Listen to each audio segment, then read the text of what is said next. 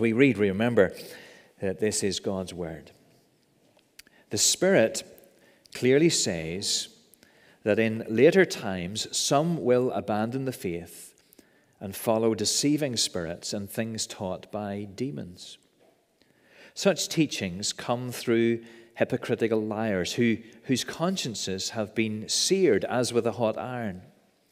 They forbid people to marry and order them to abstain from certain foods which God created to be received with thanksgiving by those who believe and who know the truth. For everything God created is good, and nothing is to be rejected if it is received with thanksgiving, because it is consecrated by the word of God and prayer. If you point these things out to the brothers, you will be a good minister of Christ Jesus, brought up in the truths of the faith and of the good teaching that you have followed. Have nothing to do with godless myths and old wives' tales. Rather, train yourself to be godly, for uh, physical training is of some value, but godliness has value for all things, holding promise for both the present life and the life to come. This is a trustworthy saying that deserves full acceptance, and for this we labor and strive that we have put our hope in the living God, who is the Savior of all men, and especially of those who believe. Command and teach these things. Don't let anyone look down on you because you are young, but set an example for the believers in speech, in life, in love, in faith, and in purity.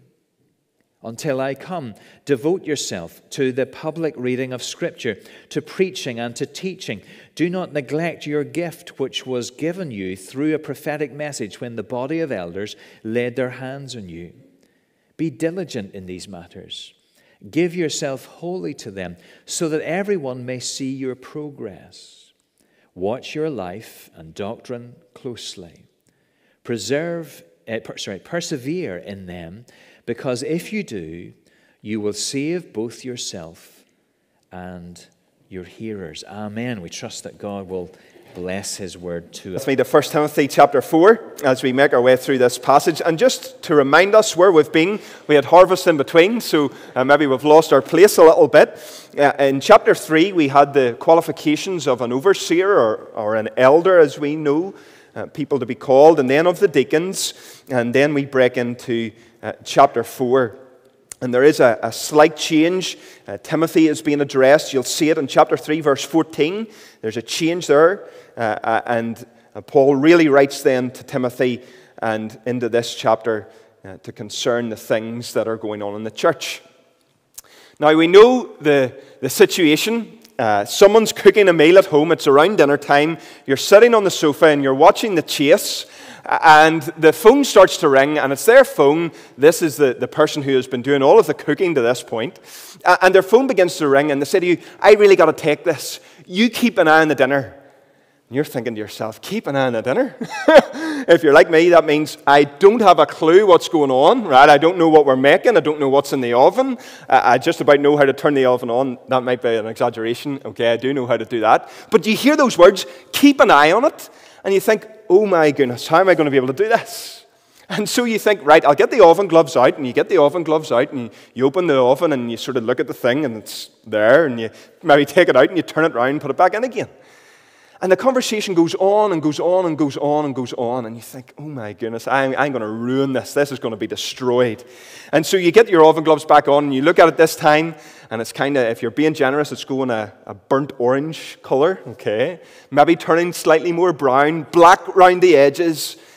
And you think, I am dead. The person that has constructed this all is going to kill me. And then eventually they manage to hang up the phone. They come in and say, Well, did you keep an eye on it? And you said, Well, yeah, I think so. And then they opened the oven and said, What were you doing? The whole thing's destroyed. You've, you've messed it all up. And I didn't know. How was I supposed to do? I didn't know you hadn't left me any instructions other than me watching the chase and then the next thing you disappearing. A whole handling, as we would say, out of our neck of the woods. Keep an eye on it. Keep an eye on it. Well, as Paul writes to Timothy here in chapter 4, what's he effectively telling Timothy? Keep an eye on it. Keep an eye on the church. Look at chapter 4 and verse 1. Now, the Spirit says that in these later times, and that should send the alarm bells off in our mind. It should turn the light bulb on for us. Later times, we should translate as be vigilant, keep an eye on, be on your guard. Why? Well, look at verse 1. There are people who are going to come who will deceive. So Paul writes here to Timothy and he tells him to watch out. Not because he thinks that false teachers are going to come, but because the Holy Spirit, see how, ver- how it begins, verse 1 begins. The Spirit clearly says that in later times some will abandon the faith. And so we're here tonight at church, and perhaps we're a little bit like that image of being on the sofa watching the chase, and we're thinking, what am I meant to do? We hear these words keep watch, keep an eye on it. What are we meant to do tonight? Well, we're going to see three simple things detect error, declare truth, and demonstrate godliness. Detect error, declare truth, and demonstrate godliness. Now, before we make it to our first point, let's fold back a little bit and go to chapter 3 and verse 15. Again, just to set the scene. Paul writes and he says, If I am delayed, you will know how people ought to conduct themselves in God's household, which is the church of the living God, the pillar and foundation of the truth.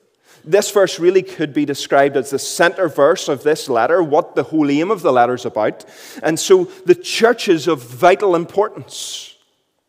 The significance of the church of the living God eh, here in this letter, Paul's trying to teach that it has to work. And it has to work, and it means that we have to be part of that work because Jesus saved the church for himself. There's no plan B. This is God's way to reach the world. Christ has founded the church, Matthew 16. Christ has died for the church, Ephesians 5. He calls the church his bride in John chapter 3. And then he calls the church his own body in Acts 9 and in Ephesians 5. So, what we're trying to establish here is that the church is not irrelevant. And it's not optional for those who profess faith in the Lord Jesus Christ. So let's go then into chapter 4 and verses 1 through 5. The first point detect error. Detect error. The best mechanics I think, in the world are those who, whenever they get your car, seem to fix it for the next year. They're able to detect the problems that are going to arise and they prevent them from happening. Although, whenever you get the bill, you think to yourself, well, whenever I was driving the car, there was no noise coming from the front left spring, there was no noise coming from the back left of the car, all of these things that have to be done. But I'm going to give mechanics the benefit of the doubt that they know what they're doing. The best mechanics in the world change the part, change the problem, suss it out before it arises. And the best maintenance engineers know which part of the machines that they're looking after that need to be changed before they need to be changed. They can sniff out a problem before it comes to the surface. And parents are a little bit like this, aren't they? Whenever we have, perhaps not anymore, but whenever I was younger and our cousins were over, and maybe we're in the back room and we're playing and everything's going well, and then there's silence from us because something that clearly hasn't gone too well, something's either gone massively wrong, an ornament's broken, or someone's injured. And what happens in that moment? Our parents, it's almost like they have a sixth sense they know that there's something up. They can smell the problem. They, they know there's something wrong. There's an error. There's something wrong that's happening. And so similarly, it is in the church. We are meant to be ready. We're meant to sniff out the problem. We're meant to expect it to come. And so tonight, when we encounter this in chapter 4, false teachers, we shouldn't be surprised. The Spirit makes it clear here in verse 1 that as time goes on, some are going to give up on the faith. And what are they going to do? They're going to chase after demonic illusions put forward by professional liars. Now, as we talk about false teaching here tonight, If you're like me, sometimes whenever we talk about that, we think that that is not relevant to us. We think it only happens in the higher echelons of society, that false teachers only, only emerge from Oxford and from Cambridge whenever they get their PhD and they, they write a book. But Paul's writing to Timothy here at a church in Ephesus, a small local church. And in Acts chapter 20, what does Paul write? He writes to this church and to the elders, and he tells them that men will rise up from your own number with deviant doctrines to lure disciples into following them. This is relevant for us here tonight at Hill Street. And so the message is beware, keep watch, keep an eye on it, be on your guard. And so let's illustrate this with an example a little bit closer to home. In May 2009, the General Assembly of the Church of Scotland decided that it was in order for an Aberdeen congregation to proceed with the call of a minister who was living in a homosexual relationship with another man. And so, in the Church of Scotland, that vote came to the General Assembly, and the vote passed 326 to 267 votes. And an author, David Randall, writes this The fallout has been considerable. It represents a clear departure from the attitude to the Bible that has been professed by the denomination as well as by the worldwide church, worldwide church over centuries. See this? How does this emerge? How does it come to the fore? Well, it has to begin somewhere. It has to begin in a little seed form, an error in someone's heart, a, a detection that has gone, that hasn't been detected, a little problem that hasn't been picked up on. And so there's a story told, I'm not sure if this story's true, but I came across it. It might be true. A story's told that in a multi story office building, the manager, managing director was on the 42nd floor. And there he is in his beautiful office, panoramic views right around. But he starts to notice that there are little cracks in the wall. And over time, these cracks are getting slightly worse. And so the managing director, what does he do? Well, he says, I better phone the architect. So he calls the architect, arranges a time, arranges a time and a date for him to come, and he's waiting for him in his office, but the architect never appears. He thinks to himself, where is this guy? And the minutes pass, and the minutes pass, and the minutes pass, and he decides to phone his secretary. Look, did that architect ever show up? Yes, he did. He, he's down in the basement. What's he doing in the basement? The problem's here on the 42nd floor. And so the managing director takes the lift all the way down to the basement and he gives off to the guy, What are you doing down here? I told you that the problem's in the 42nd. And the guy says to him, The problem may be presenting on the 42nd floor, but the real problem is here in the basement with the foundations. And I assume that the story's true because it went on to say that there was a cleaner, and the cleaner was building a garage at home, and every night the cleaner decided to chisel out one more brick and to take it home in its, in his bag, one by one by one, until the entire structure was compromised. Now, that illustrates for us how easy it is for us to slip into error, one brick, one piece, one inch at a time before the whole structure is completely compromised. And similarly, false teaching and apostasy within our churches, within our denominations, how does it begin? It begins by an eroding of biblical foundations.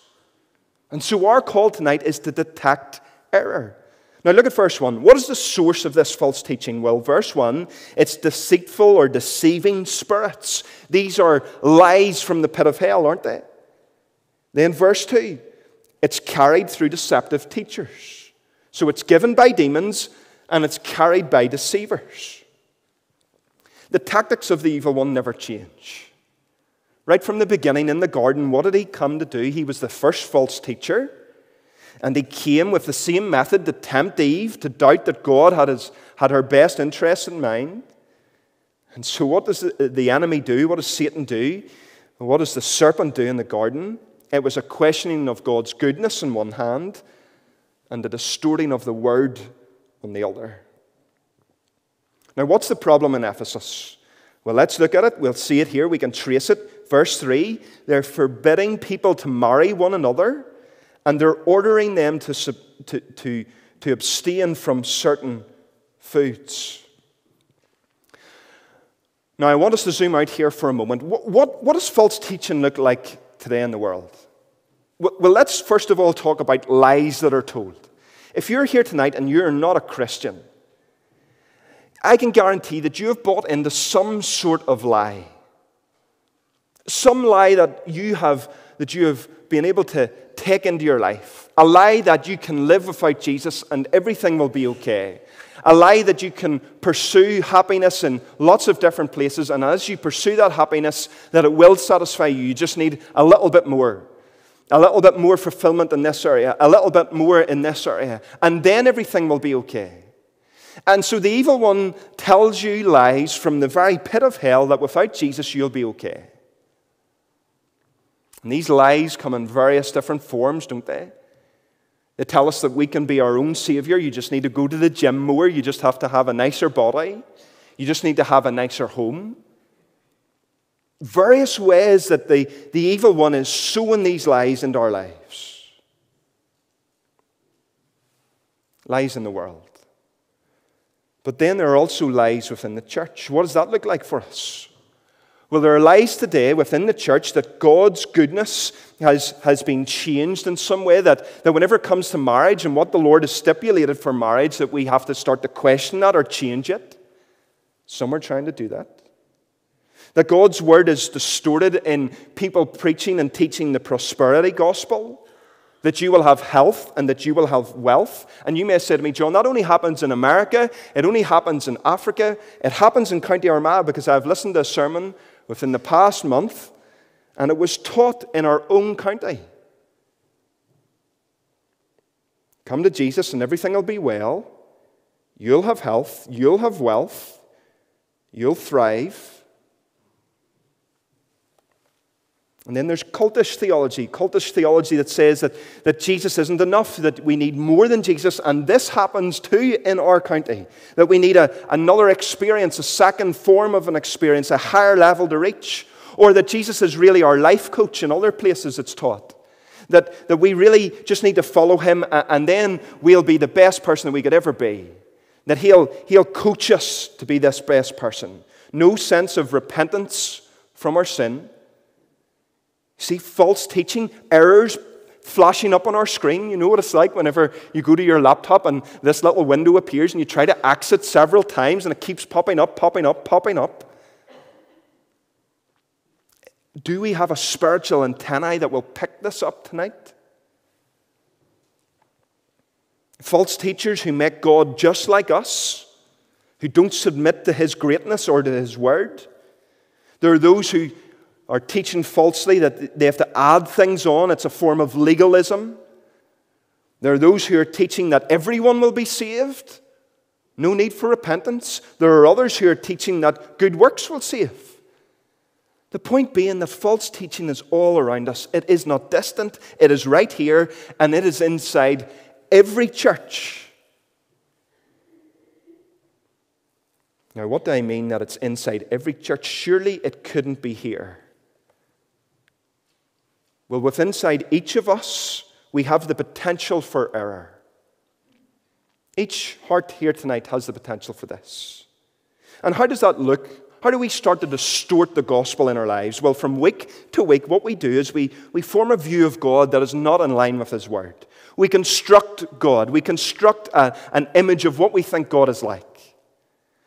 We can think of Him like a lucky charm that we go to whenever things are bad, or we can start to airbrush God, airbrush God and airbrush out all the hard doctrines, all the things that we deem to be culturally unacceptable. And what we start to say is things like this Well, I think God really is like this. Or, or I, I think that, I know the Bible says that in that little part, but, but it couldn't mean that. It really means something like this errors starting to pop up. Okay? And we do it all the time. We all do it. We constantly distort who God is. And so, what we need to do tonight is to be uprooting these weeds, these little seedlings of false teaching that is in within our own hearts. Look at verse 7. We have to be on our guard. Timothy's told, have nothing, the ESV says, to do with irreverent or silly myths. Or in the NIV, it translates it, godless myths or old wives' tales. Have nothing to do with this.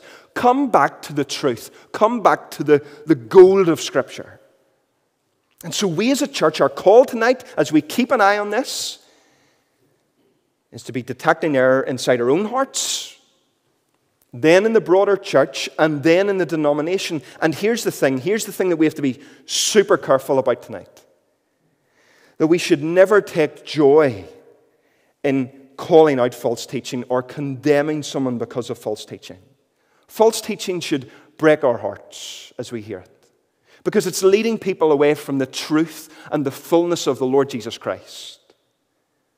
So never take joy in, in discovering it. The book on the Church of Scotland that I was talking a little bit about earlier, the title of that book is called A Sad Departure.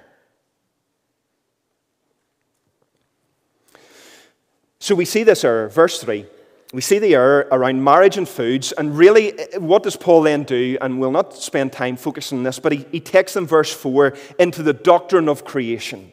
You see, he, he detects this error, and how does he combat the error? He, he takes them into doctrine, into truth. And so, the weed killer to the seeds of false teaching is a returning to truth of what God has said in His Word. And that means if you're not a Christian here tonight, how do you start to, to detect this? How do you start to combat against the error that you've been uh, uh, supping into your life? Well, it's coming to God's Word again. It's letting Him, as it were, brush out the floor of your life and starting from scratch. Accuracy about who God is and what He has done through Jesus is always the answer to false teaching. So that bridges us into our second point declare the truth, verses 6 through to 16. How do we ensure that we don't fall into this error? How do we make sure that we do not become here at Hill Street a church whose light once burned brightly and now has been extinguished? How do we make sure that as a denomination that we don't do this? How do we make sure that as individuals that we don't do it? Well, look at verse 6. The call for Timothy, for the church, was to put these things before the brothers. Now, what are these things? Some commentators reckon it's the whole letter. Some reckon that it's just from verse 1. Some reckon that it's from verse 3. That if we were to boil it down, really the truth of it all is look at verse 11. Command and teach these things. Don't let anybody look down on you. Verse 9 This is a trustworthy saying that deserves full acceptance that we have put our hope in the living God who is the Savior of all men. Put the truth before the church, Timothy. Let it permeate and saturate the church. Be in the Word. Verse 13 Devote yourselves. Devote ourselves to what? What should we do? Keep an eye on it what should we do? Verse 13 devote ourselves to the public reading of Scripture, to the exhortation, and to teaching. Effectively, it's saying read the Bible, explain the Bible, exhort one another, encourage one another, urge and insist to one another from the Bible. That's the charge. As Timothy keeps his eye on the church, he is to teach. Verse 15, immerse yourself in these things. Verse 7, avoid the silliness of the world. And so the call, it seems really simple for us, but the call is to declare the truth, to be in the truth, to have Scripture as the supreme authority. And so on the screen for us, uh, our Westminster Confession of Faith, if you're visiting with us or you're recently a Presbyterian or you, are not a Presbyterian yet and you're here tonight or, or you're from a different denomination, the Westminster Confession of Faith is our framework that we use uh, uh, to understand Scripture. It keeps us at, uh, within the hedge, as it were, it's our buffers. Uh, and question three of the larger catechism has it like this What is the Word of God? This truth that we're talking about. Well, it's the Holy Scriptures of the Old and New Testament, and they're the Word of God, the only rule of faith and obedience. See how it cuts away everything else? It's not our thoughts, it's not our opinions, it's not what the latest thinker comes up with. The only rule for faith and for obedience. And so, as we apply this into our lives, it's either this we bend to God's word tonight as a church, or we make the word of God bend to us and to our desires. And we want to say that we should never, ever make God's word bend to fit us or to suit us. Error and unfaithfulness occurs when we as individuals stray from the Word of God or when we as a church start to stray from the Word of God. Nigel and the elders here, if, if we started to stray from the Word of God, we hope that there would be uproar here in the church, rightly so. That you, would, that you would bring us before presbytery, that you would report us to presbytery and to the General Assembly. Should never go beyond the Word of God. And it happens in church after church where the Word is not preached. And what happens? The light of the gospel goes out, doesn't it? The light goes out, first of all, from the front, from the pulpit, and then the light goes out physically in the building as the place is emptied. You see, Jesus Christ has to be preached. That's the call to the church. He must be preached in all of his glory and all of his majesty and in all of his splendor. He must be presented in, in all that he does at all times the love of Christ, the mercy of him, the forgiveness, his grace, all shown to his people preaching the full counsel of God from Old Testament and from New Testament, from every book of the Bible, giving people a, a spiritual diet, an overview of who God is, helping people see that it's one story of unfolding grace, generation to generation. Teaching people, bringing the Word of God to them. And so that's what Timothy is charged with, and that's what we are charged with. Now, Nigel mentioned a little uh, earlier in the prayer meeting that we are approaching an election of elders in this church. And we were thinking largely about that in chapter 3. But here tonight, if, if you're thinking in a couple of weeks' time or in a few weeks' time, who, who should I nominate? Are there someone that will do all that they can to drag this church back into the Word of God? That will pin us into the Word of God, that will saturate each and every meeting, meeting and conversation with the Word of God? Are they going to be men who are of the Word? Declare the truth. Timothy, declare the truth. Every preacher declare the truth. Every church expect your minister declare to declare the truth. Not jokes, not stories, but truth. And how is he to teach it? Do you notice what he says? Teach these things then with authority. See in verse 12? Don't let anyone look down on you because you're young. But, but teach. Teach with authority. Don't shrink back. Don't hide. Don't be apologetic. Just present the Word of God as it is. Detect error. Declare the truth and then, lastly, what's the call for the church? Well, then demonstrate godliness. The old saying is true, isn't it? While the cat's away, the mice will play. And so we see it in workplaces all the time, don't we? Maybe the boss is off for the day, they've had to go to a meeting, and the, the coffee break takes 10 minutes longer. Or maybe instead of having one coffee break, there are two or three coffee breaks throughout the day. Or maybe in school, if you're a teacher, the headmaster's away, and so you think, oh, well, if I leave 15 minutes early, he'll never or she'll never know. Right?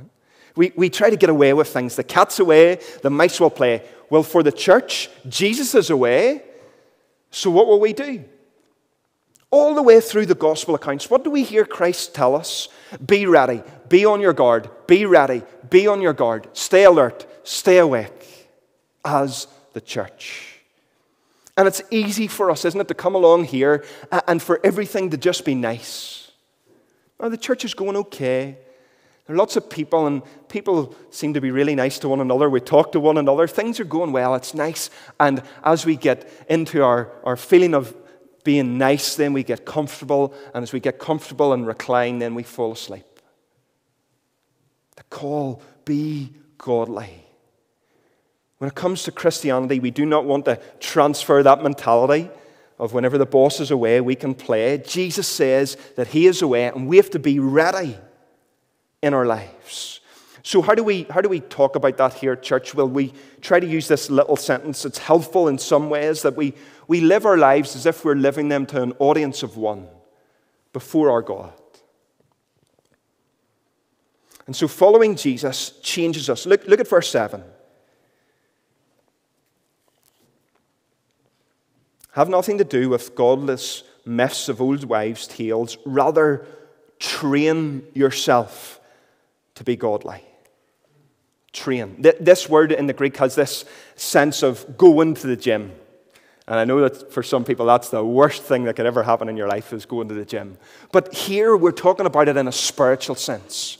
In some way, we should be going to the, the spiritual gym. As we come here, as we work hard, train yourselves for godliness. This will not just happen. You can't just download spirituality. It has to be trained. We have to go through the, the hard grind of it. So look at verse 12. He, he, he, appeals to Timothy and he says, Set before the believers an example in speech, in your conduct, in your love, in faith, and in purity.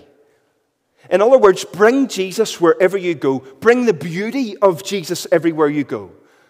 This world is grey and dark. Bring the color of Jesus. And not so that people see us as being good, but so that people see the gospel as the alternative, the truth, the way that we should live. People should see us as being appealing, to come and to seek what the truth is, to see the holiness, to see Christ inside of us, and be attracted to that. Not us, but to Jesus in us. And so the world is watching. Martyn Lloyd-Jones said this, and I find this super challenging. It'll come up on the screen for us. He said this, and we're almost done. He said, I have no hesitation again in asserting that the failure of the church to have a greater impact upon the life of men and women in the world today is due entirely to the fact that her own life is not in order. We want to have great impact.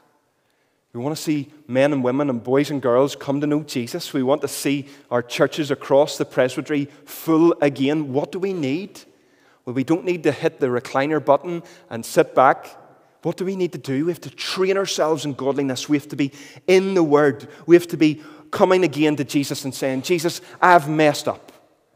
I, I'm, I'm making a mess of this. I'm getting this wrong in my life. Jesus, can you help me? Please forgive me. Help me grow in this. Grabbing a brother or a sister and saying, Look, I'm really struggling in this aspect of my life. Can you, can you pray with me through it?